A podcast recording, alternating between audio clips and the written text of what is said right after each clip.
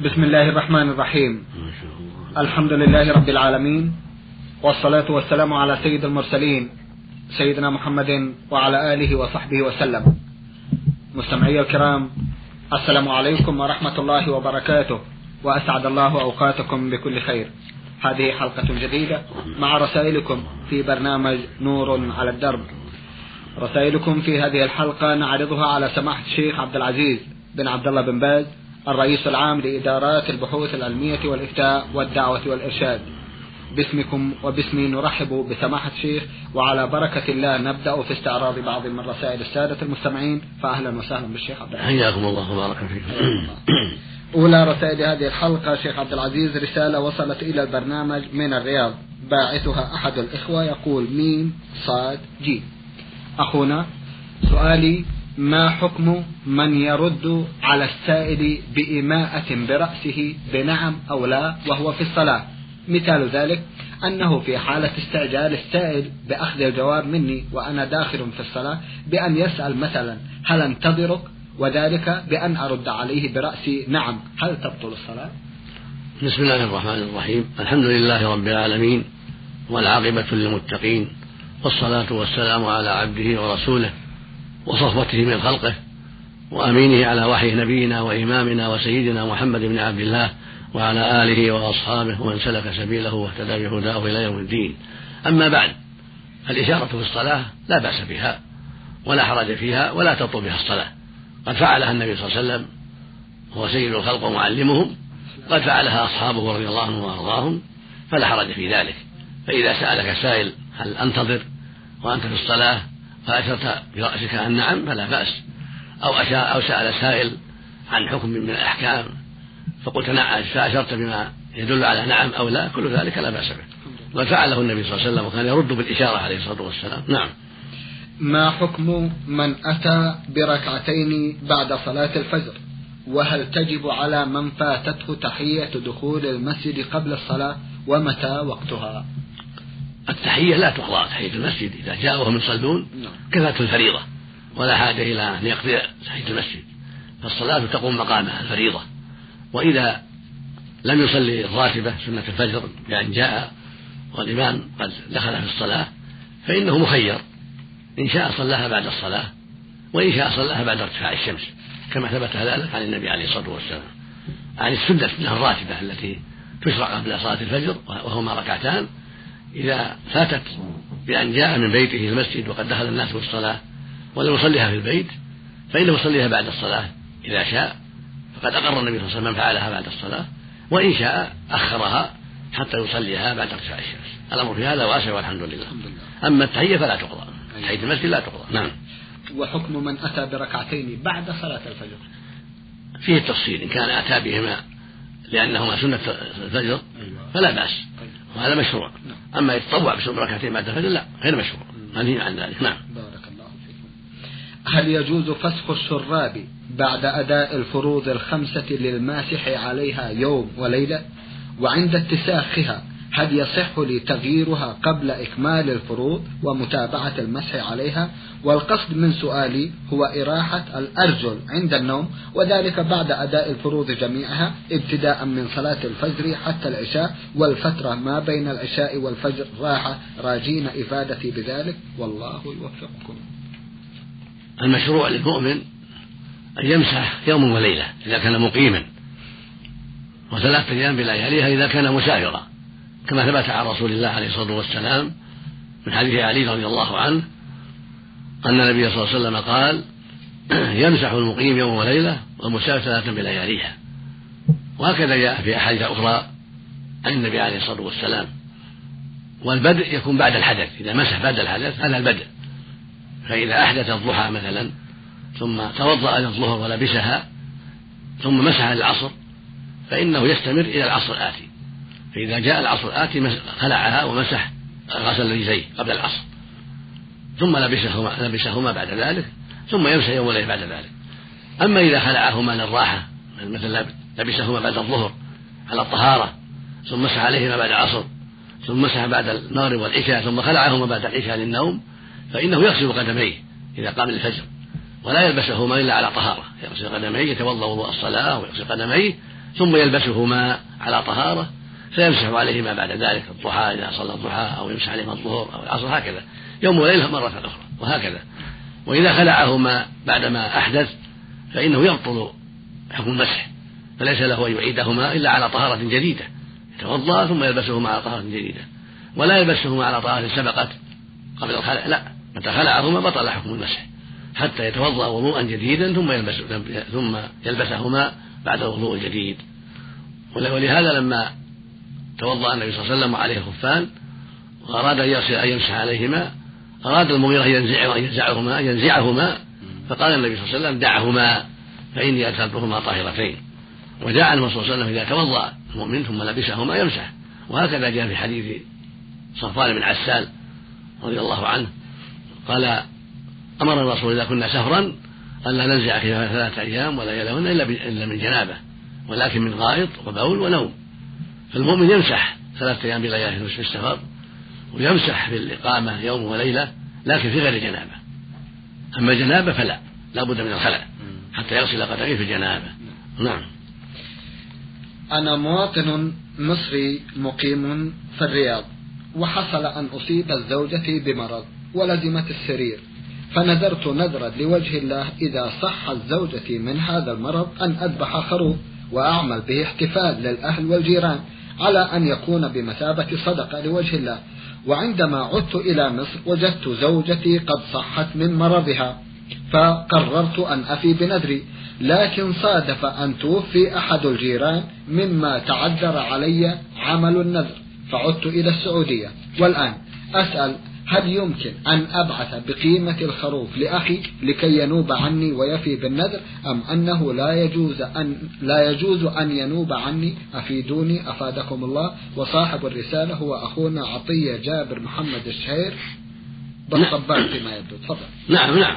لك أن ترسل القيمة لأخيك أو تعمده بأن يشتري الخروف نيابة عنك تبرعا منه أو قرضا عليك. ثم يذبح ويصدق ويدعو من أردتم من قاربكم وجيرانكم لهذا الخير. يقول النبي صلى الله عليه وسلم من نذر أن يطيع الله فليطعه ومن نذر أن يعصي الله فلا يعصه والله سبحانه مدح الموفين بالنذر فقال عز وجل في سورة الإنسان يوفون بالنذر ويخافون يوما كان شره مستطيرا. مدح المتقين الأبرار بهذا العمل. الواجب عليك أن توفي بالنذر وإذا ذبحته هناك بواسطة أخيك أو غير أخيك من الوكلاء عنك فلا بأس. نعم. رسالة أخرى من أحد الإخوة أيضا يقول جمال سعد مصلي مصري يعمل بالعراق. قد سمعت حلقة من هذا البرنامج وأنا من يومها لا أنام ولا أعرف طعما لهذه الحياة. أريد حكم الإسلام في من تزوج امرأة وكانت لا تصلي وأنا أيضا كنت لا أصلي قبل زواجي. وعندما أتممنا موضوع الزواج عرفنا الله حق المعرفة وكنا نصلي جماعة أنا وزوجتي أحيانا وكنا في قمة الإيمان ولكن شاء القدر أن توفيت زوجتي وأنا أدعو لها بالجنة وحيث أنني لا أكسل عن أي فرد. أو عن أي فرض يقصد وجميع صلاتي جماعة وأنجبت منها ثلاثة أطفال فما حكم الإسلام في هذه الزوجة؟ وما حكم الإسلام معي؟ أرجو الرد منكم لأنني لا أعرف النوم بعد سماع تلك الحلقة. الحمد لله الذي من عليكما بالتوبة فتبت أنت وتابت هي كذلك وكنتما تصليان جميعا حتى توفيت. الحمد لله. التوبة يمحو الله ما قبلها يمحو الله بها ما قبلها. كما قال الله عز وجل وتوبوا إلى الله جميعا أيها المؤمنون لعلكم تفلحون. فجعل الفلاح ناتجا عن التوبة فمن تاب أفلح. قال سبحانه يا أيها الذين آمنوا توبوا إلى الله توبة نصوحا عسى ربكم أن يكفر عنكم سيئاتكم ويدخلكم جنات تجري من تحتها أنهار الآية. فالتوبة من أسباب محو الذنوب ومن أسباب دخول الجنة.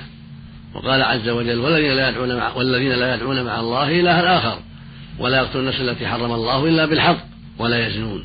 ومن يفعل ذلك يلقى أثاما يضاعف له العذاب يوم القيامة ويخلد فيه مهانا إلا من تاب وآمن. إلا من تاب وآمن وعمل عملا صالحا. فأولئك يبدل الله سيئاتهم حسنات وكان الله غفورا رحيما. فمن تاب توبة صادقة واستقام على الإيمان والعمل الصالح محى الله سيئاته وأبدلها حسنات فضل منه سبحانه وتعالى. فاحمد الله يا أخي أنك تبت وهي تابت والحمد لله. وأجتهد في الدعاء لها بالمغفرة والرحمة وأنت على خير. وزواجكم زواجكما صحيح. لأنك وهي لأنك وإياها كنتما لا تصليان فصلاتكما صحيحة مثل صلاة الكفار الذين أسلموا في عهد النبي صلى الله عليه وسلم وأقر النبي نكاحهم على حاله.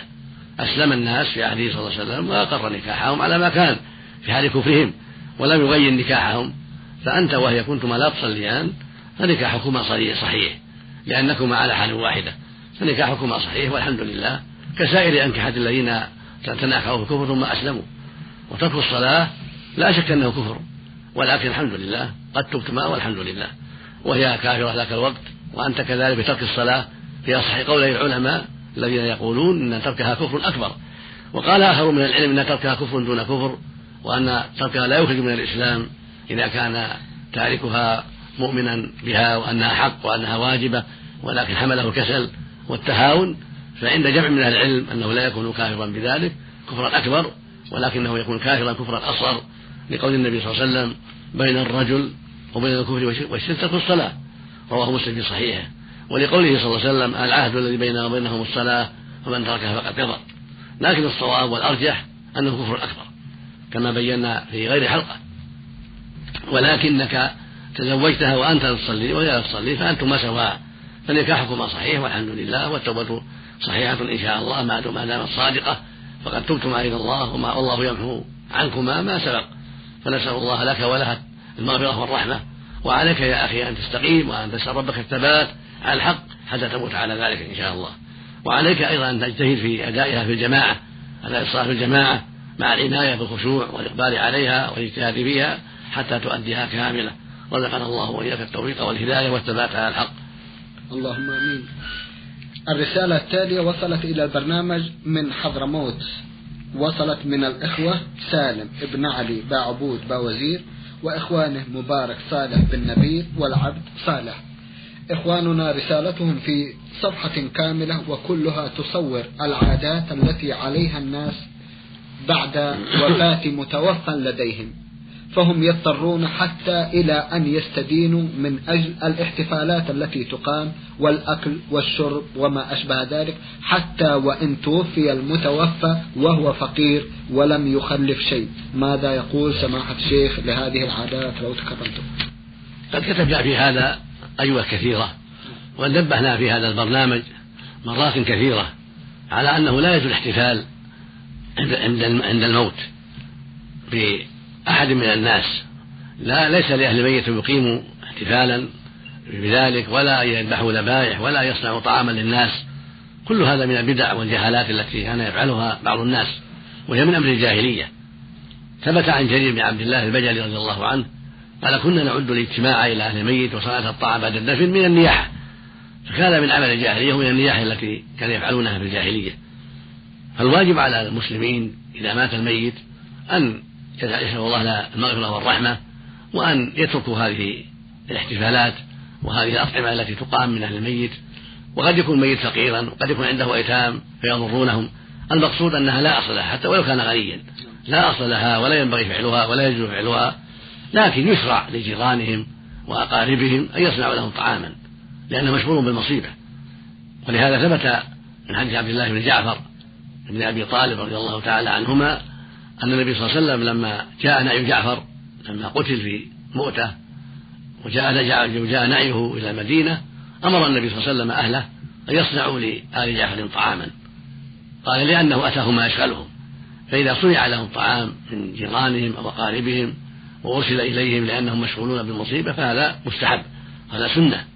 أما أهل الميت فليس لهم صنع الطعام ولا ينبغي لهم أن يصنعوا للناس الطعام.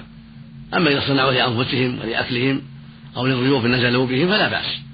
أما يصنعون من أجل الميت من أجل الميت مأتما للميت لينوحوا عليه أو يقيموا عليه الأشعار والمراثي أو يدعو الناس إلى ذلك كل هذا من البدع.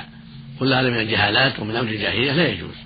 أما كانوا يصنعوا لأنفسهم طعاما هم ليأكلوا عادتهم فلا بأس. أو نزل بهم ضيف فصنعوا من أجل الضيف لا من أجل الموت ولا من أجل النياحة ولا من أجل جمع الناس ولكن من أجل الضيف اللي نزل إذا صنعوا طعاما ليطعموا الضيف فلا بأس بذلك لأنه جاء من بعيد. المقصود من هذا كله أن المنكر هو أن يصنعوه للناس أهل الميت يصنعوا طعاما ليجمعوا الجيران أو الأقارب ولينوحوا أو ليقرأوا أو غير ذلك هذا هو المنكر هذا هو الجاهلية. أما صنعهم طعاما لحاجتهم أنفسهم لأكلهم المعتاد أو نزل بهم ضيف فاضطروا إلى أن يصنعوا طعاما لأجله حتى يكرموه لما جاء من بعيد هذا لا حرج في ذلك. ولا ينبغي لأهل الإيمان وأهل الإسلام أن يعتادوا أمر الجاهلية ويفعلوا أمر الجاهلية لا بل يتواصوا بل ينبغي التواصي بترك أمر الجاهلية هكذا ينبغي للمسلمين. وأما جيرانهم وأقاربهم فيستحب لهم أن يصنعوا لهم طعاما يوصلونه إليهم لأنهم مشغولون بالمصيبة. هذا إذا تيسر فهذا أفضل وهذا سنة. نعم. رسالة مطولة. باعثها أحد الإخوة من العراق يقول علي حسين محسن العامري محافظة واسط مدينة الكرامة العراق. أخونا مشكلته كالتالي. يقول أنا شاب في الثالثة والعشرين من عمري متزوج ولي طفل. قمت خلال عملي في إحدى الدوائر من خلال المخالطة اليومية مع الناس. تعلقت بإحدى الفتيات وهي كذلك. المهم تقدمت إلى أهلها للزواج منها فرفضوا بحجة أنني متزوج وكذلك أسكن المنطقة الريفية. وكررت الحالة أكثر من مرة فلم تتم موافقتهم على الزواج. فلما يئست منهم قررت تلك الفتاة قررت ترك تلك الفتاة. وفعلا قلت لها إننا سوف نفترق لأن الأمور تأزمت. إلى حيث الأصعب. ومن المستحيل أن أطلق زوجتي الأولى وأترك ولدي إنني أخاف من الله. إخوتي في الدين لما عرفت هي بذلك قررت الانتحار. والله يعلم بذلك. وفعلا تناولت السم ونقلت إلى المستشفى على إثر على إثرها. ثم آه، فرجت بعد أسبوع. فكررت الخطبة للمرة الثالثة فلم يوافقوا. فحاولت الانتحار ثانية ونقلت إلى المستشفى ثانية. ويستمر على هذا المنوال سماحة الشيخ إلى أن يقول في نهاية الرسالة ماذا أفعل للمشكلة؟ أريد حلا يرضي, يرضي الله ورسوله والناس. هل يجوز لي أن أتزوج وأهرب بها معي أم ماذا أفعل؟ ارشدوني للطريق الشرعي وفقكم الله ويبدو أن للموضوع صلة بالاختلاط سماحة الشيخ لا ريب أن الانتحار جريمة عظيمة ومن كبائر الذنوب. يقول النبي صلى الله عليه وسلم من قتل نفسه بشيء يعذب به يوم القيامة. والله يقول ولا تقتلوا أنفسكم إن الله كان بكم رحيما. هذه الفتاة حرام عليها الانتحار. والواجب عليها الصبر والاقتناع بما قسم الله لها والتماس زوج آخر. وأما الأهل فالواجب عليهم أن ينظروا في الأمر. قالوا الفتاة. الواجب عليهم أن ينظروا في الأمر. فإذا كان الرجل صالحا للزواج فينبغي يزوجوه. ولو كان معه زوجة فالحمد لله قد أباح الله للمسلم أربعة من النساء. فالواجب على أهل الفتاة أن يخافوا الله وأن يراقبوا الله وأن يزوجوها إذا خطبها الكفو. وإن كان عنده زوجة أو زوجتان أو ثلاث وهي رابعة لا يضر قد جاء عنه صلى الله عليه وسلم قال إذا خطب إليكم من ترضون من ترضون دينه وخلقه فزوجوه وأمانته إلا تفعلوه. تكون فتنة فتنة في وفساد كبير. فالمشروع لهم أن يزوجوا من خطب منهم إذا كان أهلا لذلك. ولو كانت عنده زوجة إذا كان دينا مسلما الله يقول جل وعلا يا أيها الناس إنا خلقناكم من ذكر وأنثى وجعلناكم شعوبا وقبائل تعارفوا إن أكرمكم عند الله أتقاكم. والنبي صلى الله عليه وسلم زوج فاطمة بنت قيس القرشية زوجها من أسامة بن زيد وهو مولى عتيق أعتقه النبي عليه الصلاة والسلام. وزوج عبد الرحمن بن عوف القرشي الزهري بلال بن رباح الحبشي أخته أخت عبد الرحمن وهي زهرية قرشية. فالأمر في هذا واسع بحمد الله. وزيد بن حارث تزوج زينب بنت جحش بنت عمة النبي عليه الصلاة والسلام. فالأمر في هذا بحمد الله واسع. المهم الدين. فإذا كانت المرأة ترغبه فلا ترغب هذا وهو دين وهو معروف بالدين فالحمد لله. الواجب أن لا يلجئها إلى الانتحار وإلى هذا الشر العظيم. والواجب عليها هي أن تحذر الانتحار وأن تتقي الله وأن تبتعد عن هذا الشر العظيم. وعليك أيها الخاطب أن تقنعها وأن تخوفها من الله وأن ترغبها في الخير وأن تقول لها لا. إذا تيسر الزواج بالطريق الشرعي فالحمد لله. ولا فالواجب علي وعليك طاعة الله ورسوله والحذر مما نهى الله عنه ورسوله من الانتحار وغيره. هذا هو هذا هو نصيحتي للجميع. أهلها نصيحتي لهم أن يزوجوها. ونصيحتي لك أيضا أن تقنعها أنت وأن تنصحها وتوصيها بالخير والصبر حتى يقنع أهلها بالزواج. وعليك أن تنصحها أيضا من جهة الانتحار وأنه محرم كثيرا من كبائر الذنوب من أسباب دخول النار. فالواجب عليها الحذر من ذلك. نسأل الله للجميع الهداية. أما أخذها بالقوة والهروب هذا منكر لا يجوز. هذا لا يجوز لك لا يجوز لك ولا لها أيضا. بل عليكما مراعاة الأمور الشرعية والحذر مما حرم الله عليكما جميعا. والله المستعان. جزاكم الله خيرا. نتج هذا سماحة الشيخ عن الاختلاط؟ الاختلاط سره عظيم. الواجب على المرأة أن تبتعد عن الاختلاط بالرجال والواجب على الرجل أن يبتعد عن الاختلاط بالنساء والواجب على المرأة أن تستر وأن تبتعد عن أسباب الفتنة يكون عليها الستر والحجاب وعدم التبرج. هذا هو الواجب. الله ما شرع لنا هذا إلا لمصلحة الجميع.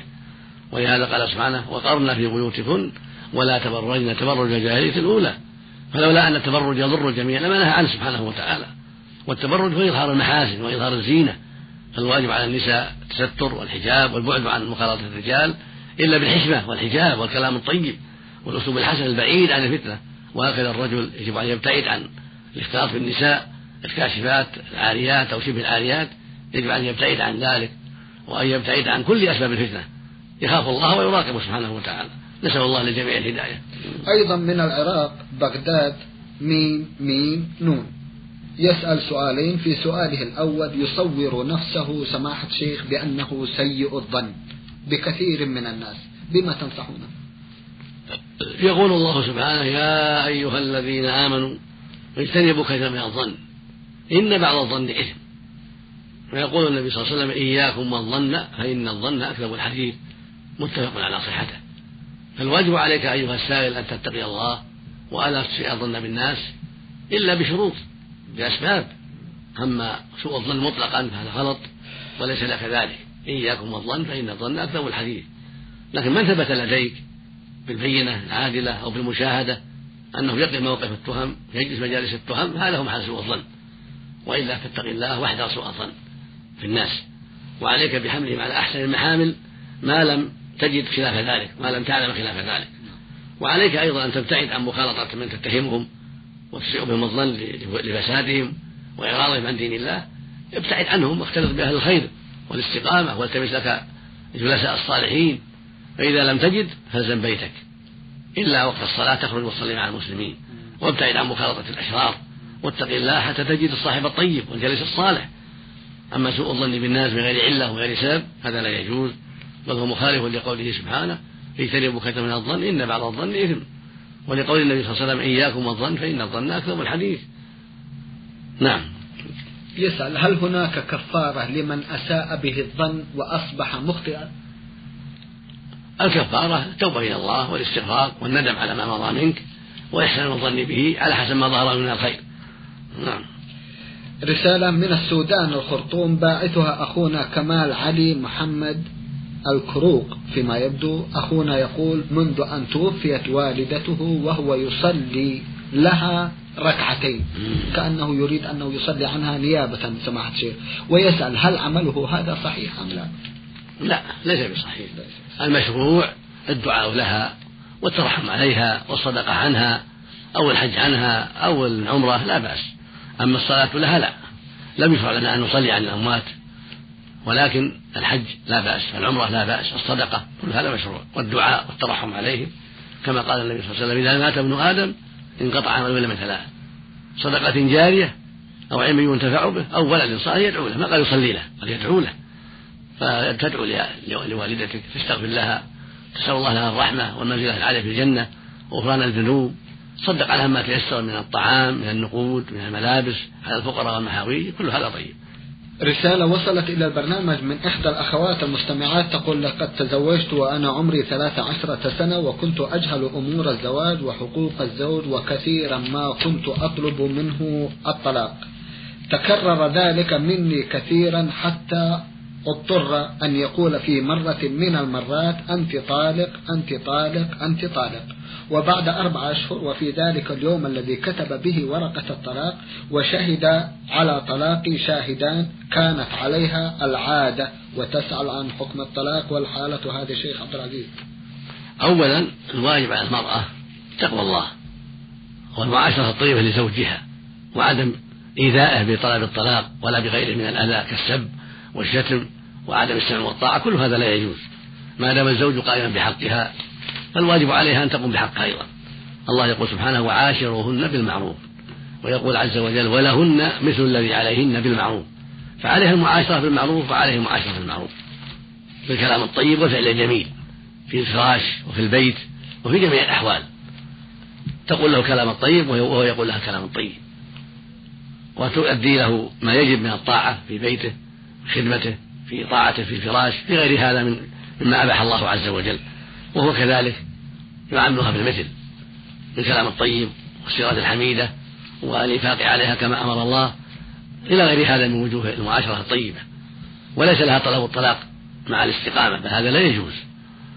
أما إذا كانت الحالة غير ذلك بأن كان أساء العشرة أو ما كتب الله لها في قلبه المحبة مثلا تبغضه ولا تستطيع القيام بحقه للبغضاء فلا مانع أن تخبره بذلك وأن تطلب منه الطلاق حتى لا تخل بالواجب. فإن سمح بذلك فالحمد لله وإلا فعليها الصبر حتى يجعل الله فرجا ومخرجا.